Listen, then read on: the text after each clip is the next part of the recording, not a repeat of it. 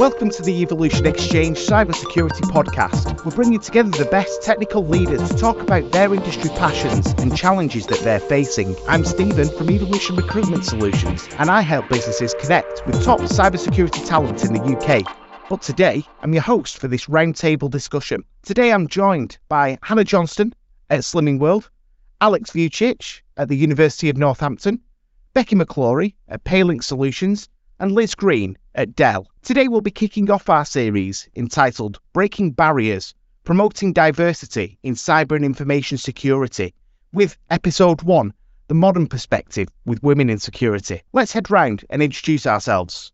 Becky. Hiya, yeah, I'm Becky. Um, I'm Head of Information Security at Paylink Solutions, and I have been now for just slightly over a year after transitioning from 15 years in the military.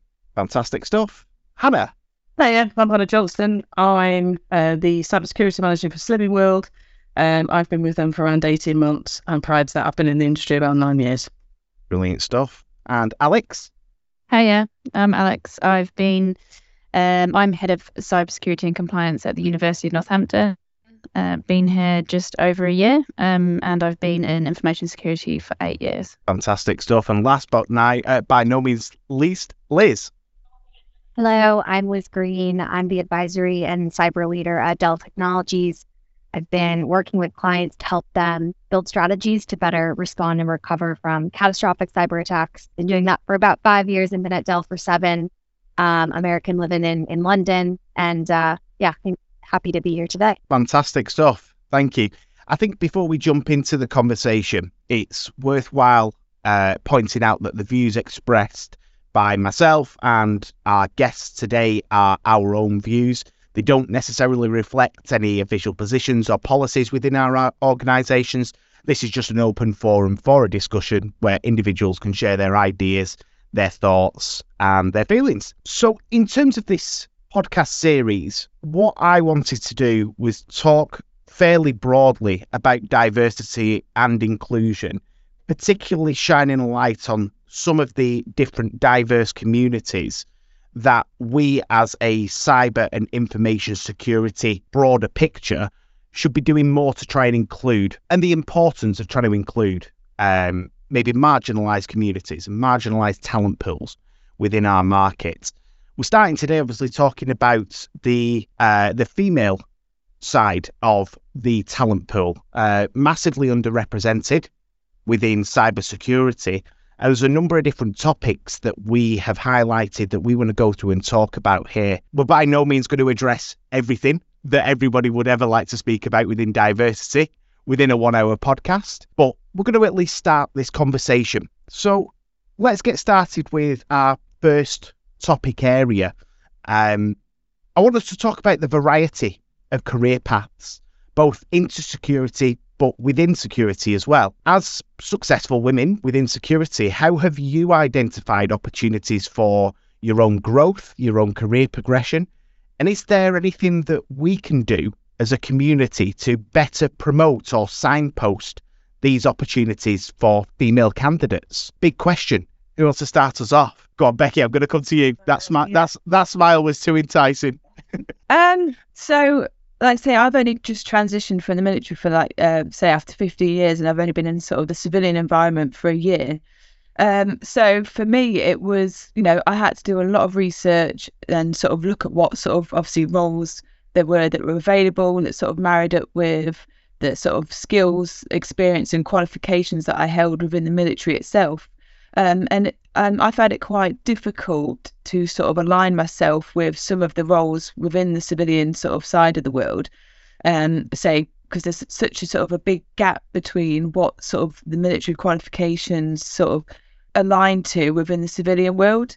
Um, so I found sort of trying to network and talk to people and sort of just having to delve into sort of the roles that are out there and really sort of digging deep into okay, well, there's what do I like to do? I don't want to just put myself into a role that might not fit myself and my personality. I think you've got to want to do the role and enjoy the role that you're going to go into. So I think it's important to make sure that it's not just sort of ticking the boxes of what looks good and what sort of feels like it's going to fit. It's it's putting your, yourself into those roles that suit your personality because I think a lot of the um, sort of cybersecurity and information roles are personality led to a point. Um, it's sort of a difficult role to have to do, and so we never really sort of have the budgets to do what we'd really like to do with the roles. So a lot of it is personality based. Um, so I think, yeah, the, from my perspective, it was sort of having to really delve into sort of what's out there, what would fit my personality, and having discussions with people that were already in those roles, um, and just seeing how sort of that felt. I think that's Yeah, and I- something we've all spoken about, isn't it? That the the the personal aspects, the the, the human touch of cyber and information security is such a key thing. But the difficulty is that's not always massively indicated when it comes to job descriptions and when it comes to adverts. It's something that I as I as a recruiter I have to specifically try and do is engage with people based on the human aspects. It can be quite quite a tough thing to do, but interesting point there, Becky. Yeah. Go on. Sorry, Liz. I no, it's fine. I was just going to add, you know, there's so many different jobs within cybersecurity, and I think one thing that'd be really helpful, and maybe the rest of this group can share, is kind of what do you do on a day-to-day basis? Because, um, in my role today, I do have technical background, but I don't necessarily need that technical background. It definitely helps me that I understand how these systems work, but um, I really need good communication skills. I need good listening skills to understand what what challenges my clients are facing. I need to like to work with other people. Um, so collaboration is key. Uh, my background, I mean, I studied philosophy at university, so I couldn't be farther from someone with STEM background, but yet I'm in quite a niche space now. So I almost think as well it'd be great for more women to share their story, where they came from, where they are now, and and not this could be you. I mean, I got my CISSP two years ago, so and I people say, oh, you don't need that. You know, that's quite technical, maybe too technical for you. Um, excuse me, it's fine. I, I know how to. um, so I think it would be great, Hannah, Alex, Becky, to hear a bit more as well about your stories. Um, maybe you were always technical. I think Alex, you mentioned that when we spoke last week, but um, I'd be interested, yeah, still to hear how you how you've gotten to where you you are. Yeah, no, I, I definitely. I mean, you've kind of, I think you've kind of alluded to, well, both, you know, Liz and Becky, is that there's not that much information out there. So I kind of, growing up, I was very much into computers. Um, you know, I had like all my friends were guys. We just did computers, which you know is probably not your your average, I guess, you know, female teenager. Um, and then that kind of led me into a path of of IT. Um, I took some time out and and kind of went to uni to do law, which was kind of to the side, but then came back and um, the way that I got in into information security was from IT, but I had to do a lot of the groundwork myself. So I had to reach out to I was in at the company at the time. I had to reach out to the head of information security and say, "Hiya," you know, introduce myself. You know, I you know, how do I get a job in your team? Essentially, I had to research on like forums, what you know, um, what the right qualifications were, and then start studying towards you know my kind of CompTIA Security Plus, that type of stuff. And then, thankfully, I don't know how, but you know, maybe a bit of luck, a recruiter contacted me about sort of an information security analyst role in financial services. Um, and I kind of went for it thinking I never would have gone for it if I hadn't been contacted because I would have just thought there's no way I'm going to get that.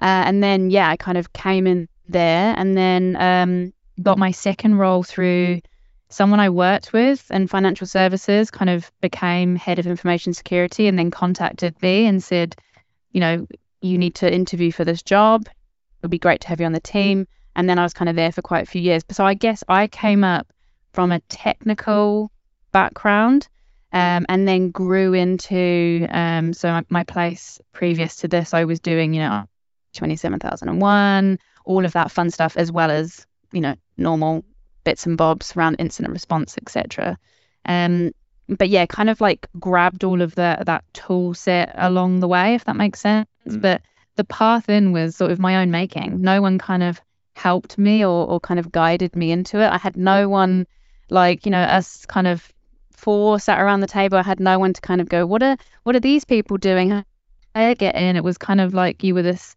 unicorn back then. and what does you know, Liz mentioned it there. What what does your day to day look like, Alex, in terms of responsibilities at, at your level? What does your day to day look like? Um, I mean, it's probably a bit of like a, a cliche answer, but it's a bit of everything. So I I do a lot of I guess team management. You know, making sure that my team are okay and happy. Um, you know, I could be doing parts of I guess you know setting the strategy roadmap. You know, kind of amending all of that. I could be doing a presentation to kind of executive. Um, could be doing sort of like metrics, incident response. It's kind of because I'm in such a small team, and I don't know if you know the rest of you guys are from small teams, but we kind of do a lot of everything. Um, so I, I like to kind of touch into everything and make sure that I understand a lot of it, which obviously can be tiring.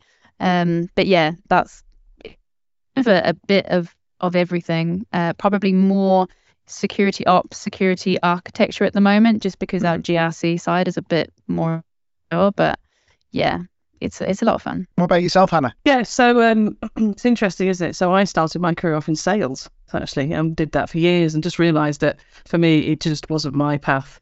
It just didn't excite me. Still, you know, I all powers people are doing. I have a lot of respect, but for me, it wasn't enough. So I took a massive pay cut and went worked as a first line support in IT because I've been because like yourself, Alex, been tinkering around for years, could build machines, do all that, but wanted to go into it. And as I got into that, and got through to suddenly realise that this is all very well and good, but it's not very exciting. But what is exciting is that security stuff that that guy's doing there. So what's going on there? and I realised that if I was going to go forward, excuse me, I'd have to become specialised. So I went back to university a bit later in life, a bit similar to yourself. Uh, studied computer forensics and security actually. So, um, which yeah was great. And then went back in to work again, and then had the opportunities because of my degree to move myself forward. However, like everybody who said here, there was no guidance. There was no, oh, this is the path you need to go. It's a mm. case of, okay, it's vast. Um, I'll go with the needs of the business. So start off like yourself, Alex, in a very technical aspect, and then work my way over to the GRC side. So I have a bit of an all-rounded knowledge, which is great. And now I'm to the point now where obviously I, I manage the team for Slimming World. Um, so yeah, my day to day is quite similar to yours actually. Uh, in in that you know we are a small team. I spend a lot of time. My biggest focus is probably the business. Is understanding the business needs and what value I can add by providing, you know, making sure we're secure. We, you know, hold a lot of data. We hold a lot of stuff that's very personal. So ensuring that that's covered is really important. So my sales stuff, filling enough years ago, has helped me really well because it allows me to talk to people and have that conversation which I think is something if you come from a very technical aspect, sometimes is quite difficult. So mm. yeah, it, it's um it's been a bit of a journey, but it, it's it's an exciting journey, and I, I I really enjoy it, which I can see with the ladies I'm speaking to now absolutely is the same. So yeah, I think the you know. The, that human element and, and, and what it is that you're doing. And like I said before, that can be very tough to signpost the amount of influence and advisory work that people do within the security field. It can be very tough to make that clear to candidates, but it's something that I actively try to pursue with, you know, women who may be applying to or maybe looking for roles. Try to make it as obvious as possible that the technical element a lot of the time doesn't carry as much weight as a job in cybersecurity might suggest. It, it can be such such an off-putting thing if you're not from the technical background. Like you say, said, Hannah, you, you came from sales and had an interest in the tech. Um, it was never a career path. It can be quite daunting to make that move. Um, but knowing that that strange blend of I'm a very people person and I can get out there and speak to people, but I've got this love of tech. Well, that that's enough. That's all you need. You can then go and pursue an interesting career. And then Liz, as you were saying, you, you came from a philosophy degree um, which you know nine times out of ten when you're looking at people moving into cyber and into into information security as a career path, there's an expectation that they come from STEM, and I think I think it's it, it's not necessarily relevant in the market because of the skill sets that you can bring to it. I almost think as well, cybersecurity has changed so much in the last 15 years. Just because you hired someone with, uh, you know, who started with a degree maybe 10, 15 years ago in cybersecurity, what does that even mean today? I mean, mm. I think you just need to be someone who wants to learn and who's kind of mildly, even mildly interested in it. Um, because I'm sure it's the same for you guys. Once you start looking at it, it's just fascinating. And I, I think it's the absolute coolest thing you could be doing. Um, so maybe we just need to be uh, waving the flag a bit more because I mean this is where the action is. I mean it is amazing. No, completely agree. Completely agree. Amazing. let's jump into our second question then. Um, obviously, every person faces challenges within their career in, in, in any walk of life, but particularly in security. Um, but in the interest of promoting security as a viable career option for female talent, I think it's key that we normalise some of the challenges that you might have faced as women within the uh, within the sector. So, other than some of the stuff we've talked about there, like there not being guidance, there not being a, caro- a career roadmap, is there anything particular that you'd be happy to share with us in terms of challenges that you've faced, but then happy to share with us how you've dealt with those challenges as being a woman within the security space? Um, I think one thing that I would sort of say to somebody that's looking at moving into a role within cybersecurity is obviously when I was looking, um, you're looking at the job specs and the job roles, and there's all these obviously nice to have requirements and stuff, and you're going through it. And I think naturally as a woman, you're going through, and I'm like, okay, tick, yeah, I can do that, yeah. And then I'm like, oh no, and then I rule it out. Whereas I think there's a lot of uh, you know, I'm not saying that the women aren't confident and that men are overly more confident than women, but I think men are very good at putting themselves forward for something that perhaps they're not ticking all the boxes with, but it's a case of, well, you know, I'll throw myself in. And I think women are a little bit more reserved with that and sort of don't want to go in and be like, okay, well, yeah, I can't tick the box for that. So, you know, it's, that I think we say we rule ourselves out sometimes at the first hurdle and it's having that self, that, that confidence and self belief that, okay, but I, well, I could do all these other 10 bits that take, uh, you know, on this list. There's just this one that I can't but it doesn't mean I can't do the job. So let me go for it. And, you know, it's either going to be a yes or a no. And if it's a yes, great. Then you build and you develop once you're in that role. It's it's very easy to rule yourself out of something, um, say before you actually throw your hat into the ring. So I think, yeah, that would be a, a piece of advice for myself is don't rule yourself out because you're not ticking all the boxes. You you don't need to. Sometimes when you get into a role, there are other people that you're working with that sort of have specializations that you'll lean on, that they're there to have that technical knowledge, that sort of that other sort of eh, knowledge within that area and that scope of your role.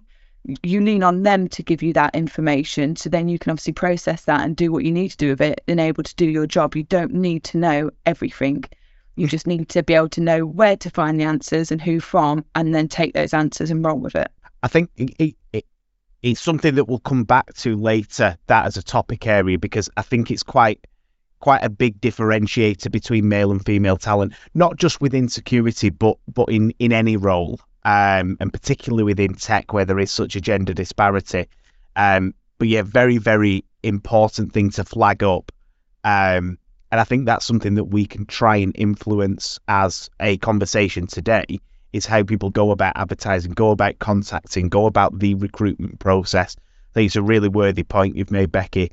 Uh, but tough to, tough to challenge on an individual level because actually convincing yourself from a confidence perspective that you have enough where you don't naturally think like that that's that's such a, a, a tough personal challenge um but yeah i'm sure one that a lot of a lot of people will be able to relate to thanks for sharing that becky thanks for sharing your ideas of of you know kind of throw it out the window you're good enough just get your hat in the ring Brilliant. Hannah, what about yourself? Yeah, so it's interesting. It's something I'm nodding away, which is something that women do naturally. She's just in a meeting. You all know that women will all nod because they want to, they recognise and they answer what you, you know, they agree and they, they you know, they're fully feel they're fully engaged. It's not to say that the other side men aren't. It's nothing. They don't tend to. And when I first started, particularly doing this sort of role, I found it quite unnerving that that in the main people don't often acknowledge what you say, and that that led to me to then suddenly try to display my level of knowledge to fulfill that the gap that I thought was there. But actually, that's not the direct It's just that they're very different to us. And you know, once you get over that, and I think for me, that's one of the biggest challenges I've had is to have that confidence to sit there and go, actually, I know what I'm talking about. They trust my judgment, so just take it slow, calm, think about it, you know, and and, and give them the answers. Um, so yeah, so going back to what you say, Becky, I think you're absolutely right. I've met many a job I've looked and gone, no, I can do about ninety percent of it, but there's that ten percent I'm not quite sure. But the reality is that's not what people are looking for. People are looking for personality now, looking for cultural mm-hmm. fit. They're looking for all those other key skills, people skills that are far more important than sometimes your technical skills. They can be learned. So yeah, I absolutely absolutely agree. So yes, I was nodding away, by the way. So obviously you can't see, but yes. I'm I'm going to pick up on that, Hannah, uh, and obviously, it, as as a as a male within this world, don't get me wrong, I'm not in the world in the same way that you are, um, but I think it's key that that I be part of this conversation because I want to pick up on things like that. So you mentioned like the active listening, the agreeable nature that women tend to have more than men, and making sure that you're showing you're engaged so you don't then have to try and validate yourself to the point where somebody goes, Oh, you clearly know what you're talking about. What can um, men within the space do to try and alleviate that as a problem for you as a woman with insecurity? Is there anything that, that we don't do that you think, well, actually, if it, it might be something as simple as nodding along and showing you're actively listening? I- Is there anything that, that people could do? it's interesting, isn't it? Because it's a bit of a. Oh, sorry. Go on. No, no, Listen, no, you, you, I'm sorry. No, no, it's okay. Okay. I was just going to say it's an interesting topic, isn't it? Because it's a 50 50 thing, really. It's one, hmm. it's women having the confidence to think, actually, no, I'm good. I've answered it.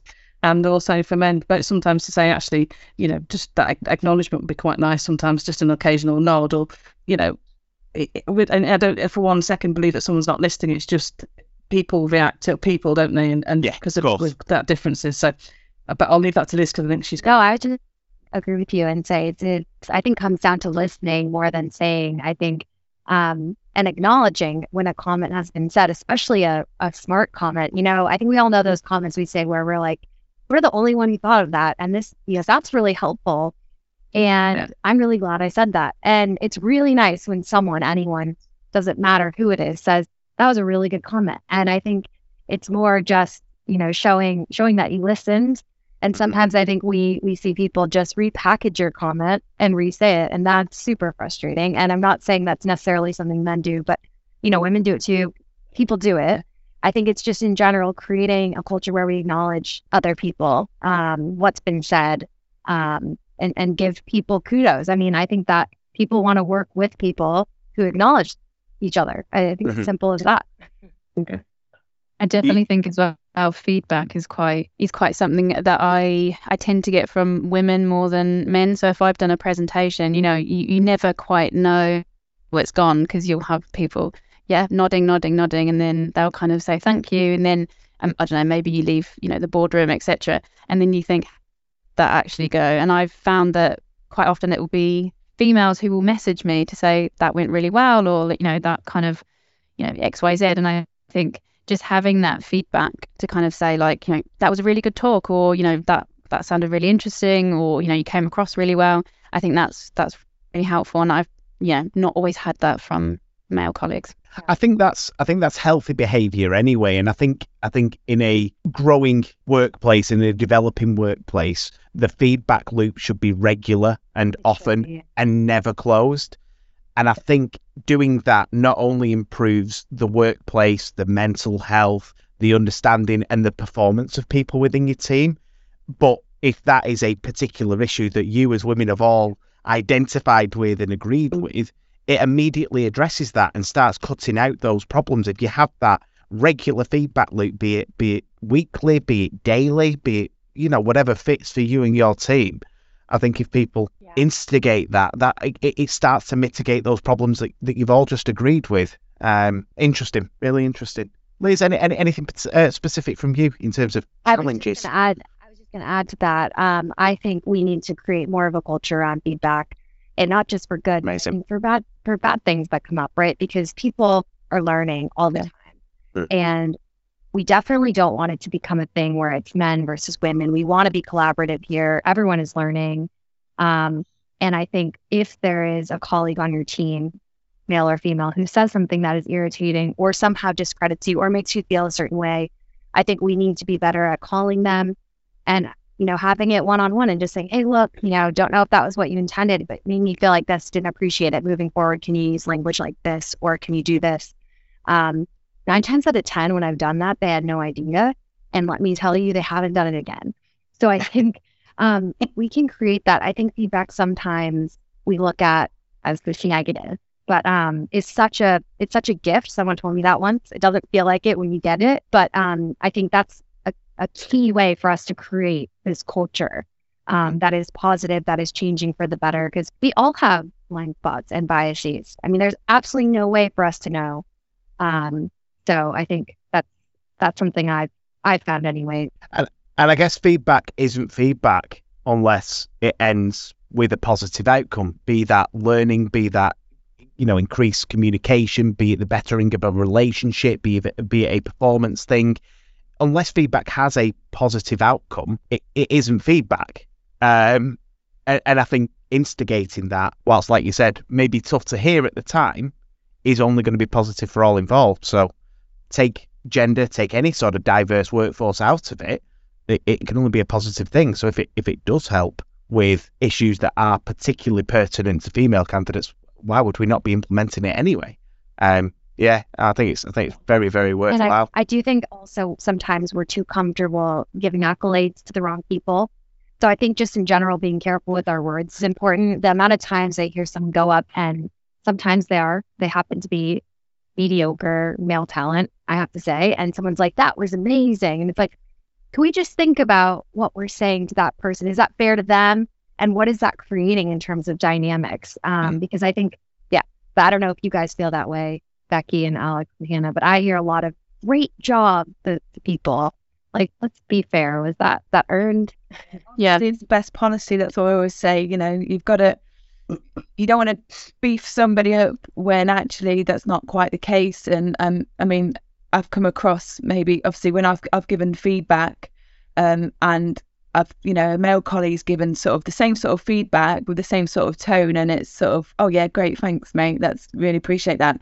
And then I've sort of given feedback to sort of the same sort of way that that individual has, and I've been come across as oh right, okay, that's a bit bit touchy, you know. Oh, is it? And I I, I find that sometimes as a woman, you're sort of taken the wrong way with when you're giving the feedback, um, as if you've, you know, you've taken offence to something. And I think, you know, whether it's male or female giving that feedback, you know, I'm not, you know, women aren't, we're not going to break. I'm, I'm, you know, I'm not going to cry because somebody's given me a bit of negative feedback. I, I, I want that because I want to that to myself.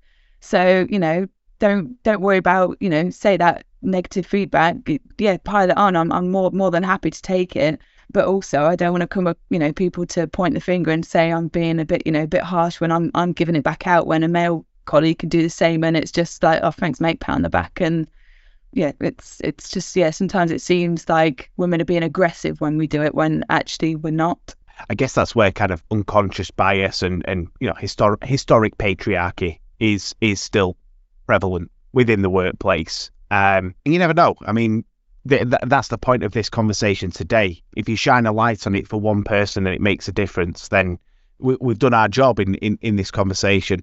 So, yeah, thank you, thank you, Becky. Before we jump on to our to our next topic, Alex, anything from a from a challenge perspective that you want to highlight that hasn't been brought up? Um, I think most of it's kind of been been tackled. I think you know less of a challenge now because I think when I first joined the industry, I probably faced more challenges and had a lot more bias, and you know had sort of some situations that were you know sexist, all that kind of stuff. I haven't seen that in the last maybe three or four years. Um, but I think one thing, if I was going to go back and give someone advice, it's that whole, you know, don't worry if you're the only female in a meeting room, you know, that, that kind of stuff. Don't feel intimidated by that because that frequently happens for me, you know, on a daily basis where actually my entire day I'll be the only female in every single meeting. Uh, and, you know, don't feel like that means that you're, you know, less than because maybe you don't feel like you're the like the same as the group of people around the table you know don't let that knock your confidence. Just know that that's not a reflection on you. That's just unfortunately the industry and it is getting better. So i think that's yeah that's probably been the only thing that i don't really notice it now but i think coming in you might maybe be a little bit concerned that there's not that many women around me. Um but yeah not to be sort of intimidated by that. I think it's a really a really natural precursor to this next topic that we'll we'll jump into and discuss. Um, so diversity and inclusion is a, a directive of ever growing importance within the workplace, particularly when it comes to the gender gap in technology and obviously specifically cyber. From your experiences, are D&I directives just a tick box exercise, or do you think companies see the value of a diverse workforce? And I guess then, as an extension from that, how do we go about ensuring diversity and not only attracting but retaining women as well? I'm going to throw that out. Who wants to take that one first? I I think it's a mix. My view. I think it is a tick box exercise in some places. Um, I do think people want the benefits that from a diverse workforce, but I think sometimes the approach is a little bit haphazard. I mean, I've had people. I mean, we were laughing about this, um, Stephen. I've had people approach me and really upfront sort of say, "I've approached you because you're a woman in in cy- cybersecurity." You know, you're like whoa and it's like that's not the best opener that doesn't make me feel like you've approached me because of my skills you're basically just going i found a female you know type thing um i so i think sometimes the approach isn't the best um but i think companies and organizations are definitely wanting the benefits that you get from a diverse you know workforce not just from from women but you know neurodiversity all that sort of stuff. Um you know all the minority type groups that are underrepresented you know in technology etc uh, you you know you we get different perspectives all that sort of stuff. I think in terms of women um, i would say that kind of trying to a- attract more women from my side and this might not be shared but i i don't look at roles like how much money am i going to get what's the bonus what's the car allowance you know all these like money money money type thing mine is more if the money kind of works for me and the family, it's more right. What's the culture? You know, what are what are the teams like? How am I going to fit in? You know, uh, is it a supportive kind of community of people? Uh, what's the kind of flexibility like? Am I going to be clock watched? You know, what if I need to pick up my child from nursery? You know, you know, all that sort of stuff. I mean, my thankfully, you know, my wife works part time, so you know, it's maybe less of a juggle from my side, because um, I guess primarily the kind of childcare duties do fall on her. Um, but you know that's that's not always the case for kind of women in these roles. So I think that flexibility, um, you know, that's that type of stuff, uh, and I guess you know all the kind of childcare, maternity, that kind of stuff would definitely um, be what I would be looking for. So yeah, that's that's I guess my my side. What about yourself, Liz? Thoughts on on? Oh, I think is it, it was really is it well a tick box? by Yeah. by uh, by Alex. Um, uh, what I will add is, um, I think if it is a tick box exercise, no one is doing very well. um, and I know that that's so easy to say. Um, there's obviously amazing strides. There's four women on a call for a podcast that are in cybersecurity. Like I'm delighted by this. This is great. But it is disappointing to be in the boardrooms just only female, and it's it is exhausting. I think we have to admit that. Um, so I think there's a lot that that organizations can do um, to to continue to to make sure that they're committed to this. Um, I can't say that I know the answers, but I think um, again, it isn't just about women; it's just diverse groups in general, um, age, creed, sex, and um, I think, as you mentioned, Alex, there there's things beyond pay that matter a lot um, could be better paternity. You know, I think men aren't able to take as much time off, and that is a problem. Um, or or partners aren't able to take as much time off, and there's a lot of restrictions around that. So um, I think making sure we're all taking um, accountability for you know child child rearing or given the opportunity to will change those dynamics. Um, I also think mentorship is key. Um, and that is something that I've had a huge benefit of, and I, I imagine you guys have in some capacity. But um, my mentors have been critical to my success. Um, they've had my back. They've encouraged me to take those roles where I felt like, oh, I only was able to do three of the five things. They said, no, no, no, you're more than capable. Go for it. Um, and sponsorship at senior levels is super important. And I think we need to look out for women in organizations. We need to stand by them, protect them, and move them. Um, and when a woman leaves at a senior level, we also need to make sure we, we know that that will have knock-on effects. You know, I've seen women leave and it's it's hard to watch. It makes me think, okay, were they not treated well at that level? What does this mean for me? And I think connecting with people new in their career when those things happen is important. What's your experience been Becky? Um, so, like I say, I think yeah, 50-50, it, it's a box ticking exercise from my experience. Um, obviously we can't, you know, whoever applies for the roles applies for the roles, and if a male candidate is better over a female candidate, obviously you're going to go for who's the best fit for that job. Mhm. Um, but like we say, it's being able to attract, you know, sort of a range of talent from sort of you know different diverse groups. Um, so my past employment, I did have some quite big issues around sort of sort of the diversity, um, sort of where I was passed up for promotion and sort of because I was deemed less flexible than my male counterparts because at the time I was a single mother to three young children. Um, and I wasn't able to, you know, stay as late. You know, I was restricted by the childcare timings.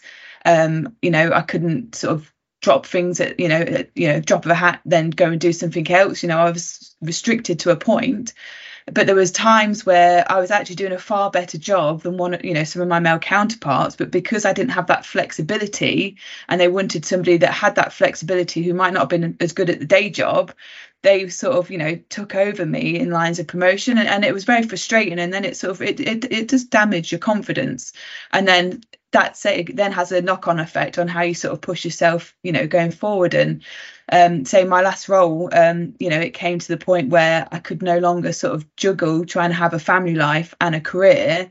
And it was so disheartening to sort of get passed over you know because i wasn't that flexible sort of um, you know individual for the role that I felt that oh you know I can't give as much to this job as obviously somebody else can. So I made the decision to, to to leave. I mean I absolutely loved my job loved the role that I was doing but you know it just didn't work for sort of that work life balance. Mhm. um, and I think you know whatever sort of you know background you're coming from you- everyone wants that work life balance. And you know sometimes it it seems that naturally it falls you know to to the mother you know the child rearer who sort of ha- you know it, oh it's their role to be the primary childcare provider. So you know male counterparts are seen as oh well you know your wife can look after your kids. While you come and do that? And i think there is still that view. And it's sort of we need to sort of evolve with that and say well actually you know what if if if if the if the partner has as much sort of maternity leave so to speak paternity leave as the child rearer uh, you know then it sort of levels up that playing field doesn't it? But i think i think there's a lot of work to do in the background for those sort of sort of you know the, that baseline standard to make it an even playing field for everybody. Yeah. so there isn't room for this sort of um sort of negative in, impact on sort of on that sort of thing. So yeah so i've not had the best experience but coming into sort of the role that i'm in now i can see you know there is changes happening slowly but there are changes happening. And i think sort of you know the younger generation as they're coming through they're a lot more sort of actually no i don't i won't accept this this is how i want it. And i'm i you know i really hope that that is going to drive the future and how things and how things go. And I, i'm a, i'm a mother to three young boys. Um so you know obviously surrounded by yeah men all the time at work and at home but you know very sort of vocal on sort of how you know how equal everything is. And i hope that they grow up to be young men that sort of you know don't just sort of have those stereotypical views and I, I you know hopefully they won't do but i don't think they will. But i think there is a lot of work to do still to sort of break those barriers. Um and those barriers i do think impact on getting women to come into this role. Like we say the Mhm. pay isn't always the greatest. Security doesn't make money. It might save money but it doesn't make money. Um so I think that does have a bit of an impact because obviously we want to provide the best for our family, but also do a job that we love. But sometimes the roles aren't, you know, that best suited for that, and it, it's just difficult trying to balance and juggle everything. And yeah, I think there could just be a bit more done to to allow sort of less balls to have to juggle to to do that. Yeah, I think it, it's something that that resonates very, very loudly with me at the minute. That Becky, as a as a as a new father to to my first child, the expectation that I would only take two weeks off and my wife could have up to a year off, um, it, it is a tough thing for me to have to go through as a father because I'd love to spend more time with my daughter. She's amazing, um, uh, but the expectation is that that will be my wife's job and I will be back to work in two weeks. Um, which fine, I can deal with it. I'm going back to work. But what if she was the one who wanted to go to work? There's a hell of a lot more paperwork and justification we have to do to be able to balance that maternity paternity leave as opposed to just take it as what is built in as standard and statutory um, statutory leave. It's it, it's a tough thing to navigate, and and I think bettering how people see the caregiver within a family, bettering how people see mothers within not just cyber but the tech space and, and, and indeed the workforce in general. I think I think that's a modernization we have to get to. I think yeah, it absolutely is. I think COVID's helped in a way with the oh, whole hugely. working from home because that has been an absolute lifesaver for myself. Um, you know, having that flexibility. So obviously, you know, I wouldn't wish like that sort of situation. Absolutely, you know, certainly wouldn't vote to have that sort of happen again but it did highlight the fact that you know what actually there are ways that we can work that are more inclusive that why have these never been explored before? Obviously we can do it because we had to do it you know just you know a click of a finger right? Everyone work from home and so we can do it. So why weren't we doing it before? So i think rather than having something like that have to happen again for us to ask those questions and look sort of ways to go forward and with that you know the, the way that we work we should be continuing doing that now and saying, okay, well, we managed to do that and change the ways of working mm-hmm. for that. Well, how else can we build on this? Let's keep going with it. While we've got the traction, let's keep going. Let's see how we can make it better, and you know, let's see what we can do to to allow that career progression as well for women that do take that maternity leave off. You know, there's a long time to be out, but actually if they're happy to sort of you know keep sort of dipping the toe in while they're on maternity if, if they've got that opportunity then then great you know but I know, say, there's a lot of women in the workplace that sort of go on maternity leave and they don't, you know, have any contact with the workplace while they're off, and it's you then feel isolated and yeah. it again it, it causes more issues for for the women coming back into the workforce and stuff. So i think there's some really good ways that we can progress with sort of you know how we've been left post covid yeah i think i think you're right. And i think if i'm totally honest that could be a discussion we could have for for hours of its own. I think I think yeah, there's there's a lot there that you've said. Well, there's a lot that we've all said that, that I think is. Yeah, I'm trying not to ramble too. Much. No, no, no, but it's it, it, it gen- like... it's genuinely interesting to hear it from other people's point of views. It really is because obviously, you know, within the recruitment space, I deal with people all the time, and you hear spots of things from individuals, but then to to hear that reiterated and hear that um you know that I guess feedback loop again, it just to me it it highlights the importance of the influence I have to have with the the companies I work with to you know to to try and make diversity a genuine you know a genuine importance. Um, Hannah, I'm just going to throw this one to you.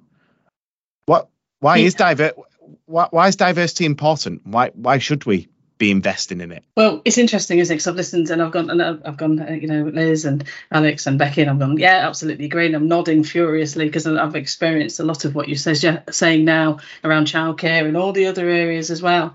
Um, and it's massively important. So I know we mostly talked about this, but obviously I work for Slimming World. Um, and the one thing about Slimming World that's very different, and is one thing that attracted me at the time, is that le- their leadership team, it's mostly women.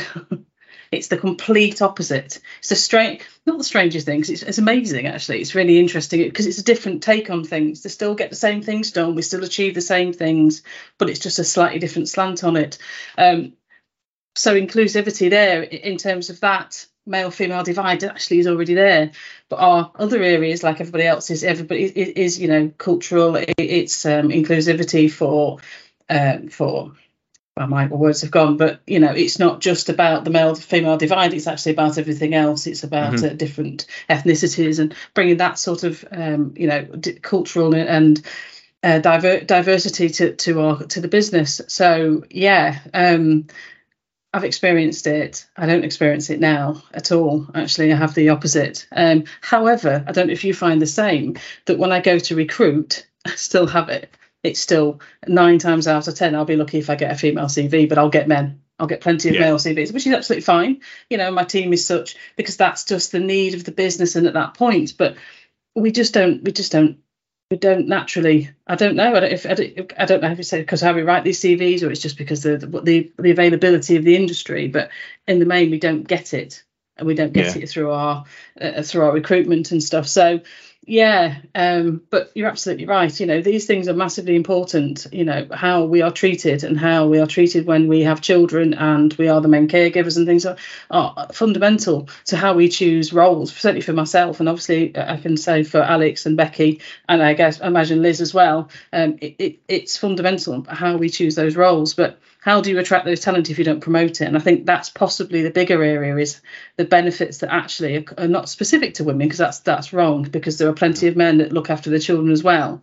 But also to say that these these uh, you know, ben- but they're not benefits, are they? They're just basic human rights, a basic human needs to say we need to look after our children. Can yeah. you facilitate that? I will do all your hours. I'll do everything you can, but give me that flexibility. I think that's probably what we're more is is probably what we're swaying into than than possibly the diversity and inclusion. I think that's the inclusion part mm. we miss. Amazing. Again, a really natural sidestep into what I'm going to lump together as two kind of topic areas. So to to to come back to something you mentioned earlier, Becky, uh, this is this is something that I really want to flag up as as an issue, and I've spoke to you all individually about the imposter syndrome phenomenon. Um, so just to make it clear for anybody listening, if you haven't heard of the imposter syndrome, it's basically what Becky was talking about earlier that psychological phenomenon in which uh, individuals believe that their skills or their abilities aren't to a standard that they need to be, or any successes um, that they experience they're not deserved or, or earned. Um, and from my experience, but also from a few studies that I've read as well, this phenomenon seems to be one that is attached far more to the female experience than it is to the male experience. Um, and and obviously you, you spoke to that uh, to to that earlier, Becky, and we had a lot of nodding heads going on and an agreement um, with that point. What do you think we can do to help female members of our community kind of circumvent it away from the case of just believing yourself? What can we do as recruiters, as managers, as employers?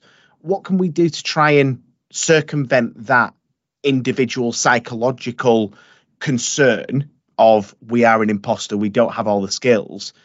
And what do you think if we if we then extend that question slightly from a recruitment perspective, what can we do to ensure that opportunities are fairly represented for women? I ask this very pointedly because I try to do so much about it already. It, it's something I I actively think about every time I, I, I try to recruit a role. So it, it really does matter to me, and I'm really interested in in what you've got to say on it. So h- how do how do we do that as potential employers, as a marketplace? How how do we get around those those issues? Go on, Liz. Yeah, I mean, I have a lot to say on this topic. I think amazing. Um, I think there's a few things. I think one is I, I kind of hate the term imposter syndrome. I kind of hate everything about it. Um, I know it's real, I know it exists, but I almost think we as women need to shed from it as well. Um, mm-hmm. I remember telling my husband once, I think I had imposter syndrome, and he said, You don't, you don't have it. You're a very confident person. Like, don't even put that idea in your head. I know um, that's not necessarily true. I imagine this is something that I think all of us have dealt with in some capacity but i think we need to kind of figure out what it is we're good at and really know that about ourselves and then have people mentors leaders point those things out as well. I think as a leader you have an obligation to know your strengths of your team and make sure that they know the strengths as well that they have and that they possess.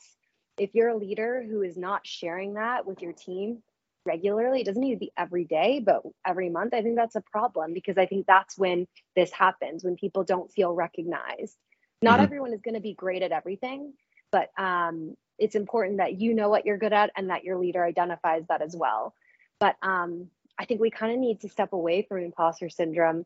Um, and it's not that we don't have it, but I think it's that I don't know. I, I think sometimes we we it kind of keeps us back. But I don't know if you guys feel that same icky ickiness with the word. I don't like it.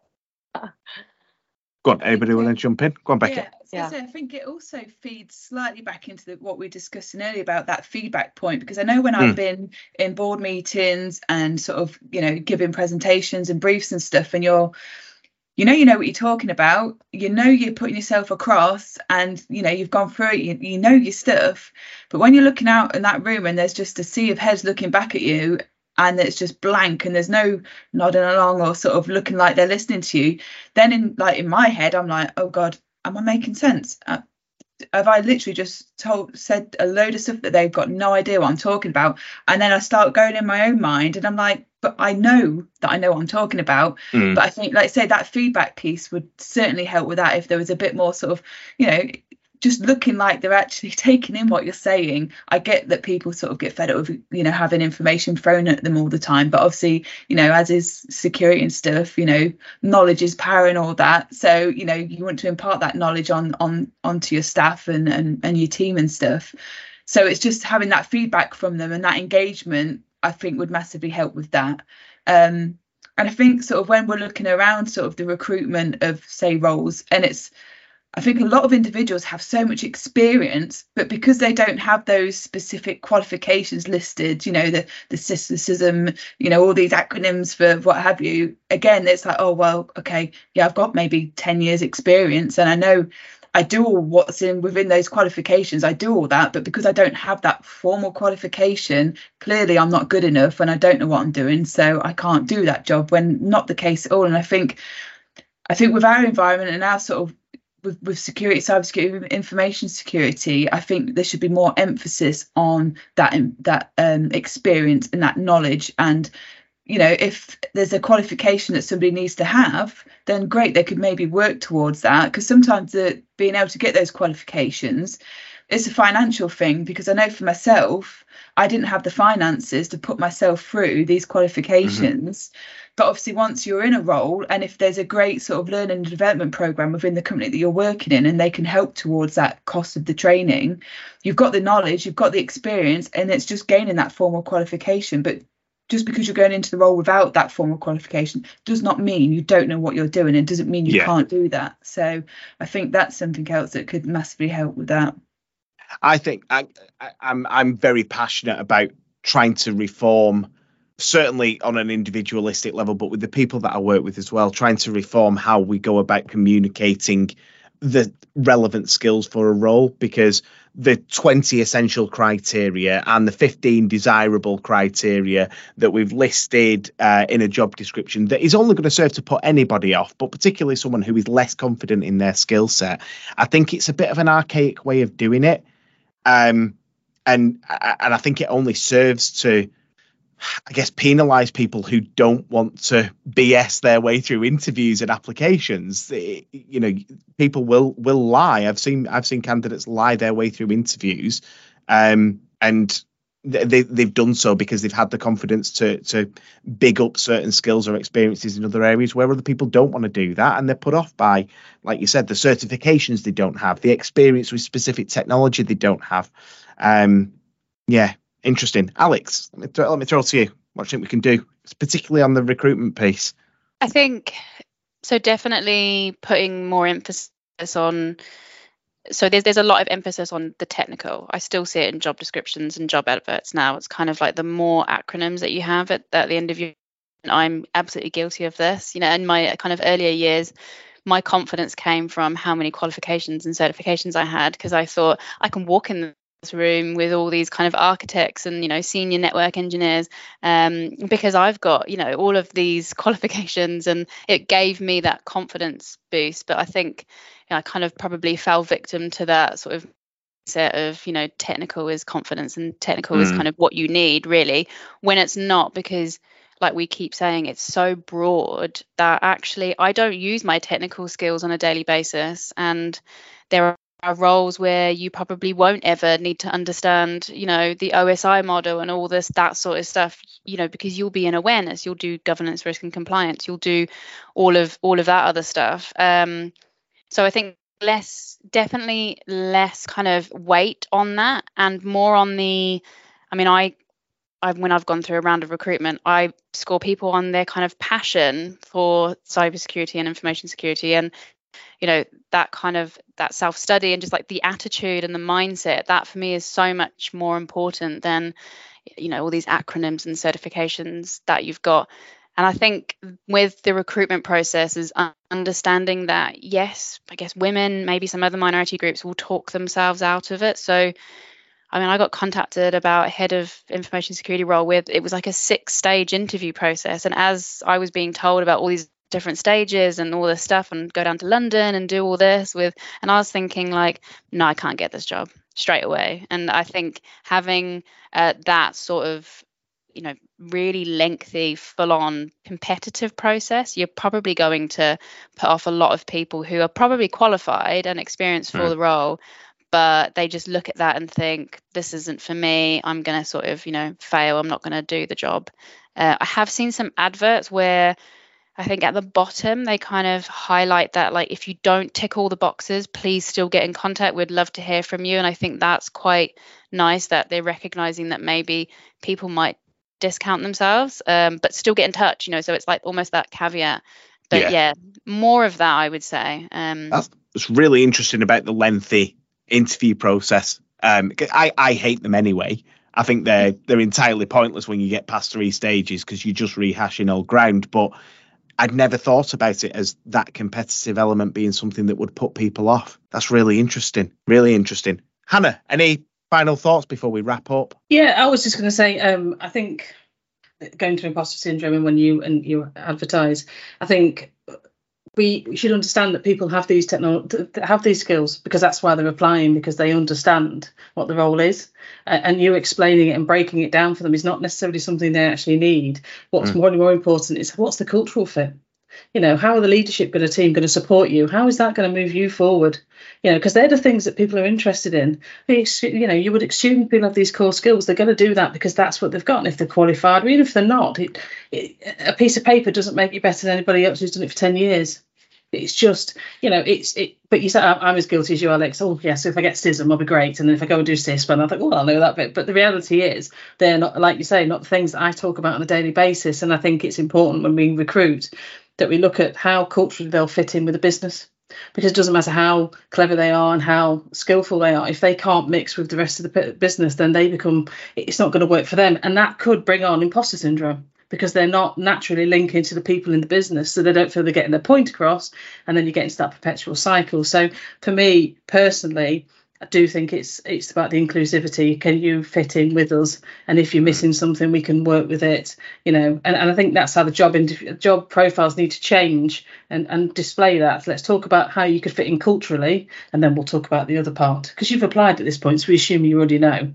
Yeah. And I would go from that aspect, and that's how I've done it in the last last couple I've done, and I've actually, you know, brought on some amazing people, amazing people, you know, because that's not the focus. The focus is will they fit in? Will they be able to get across what they're trying to achieve? And, and that's where we are. So, yeah, that's probably my take on it. If that goes with everybody else.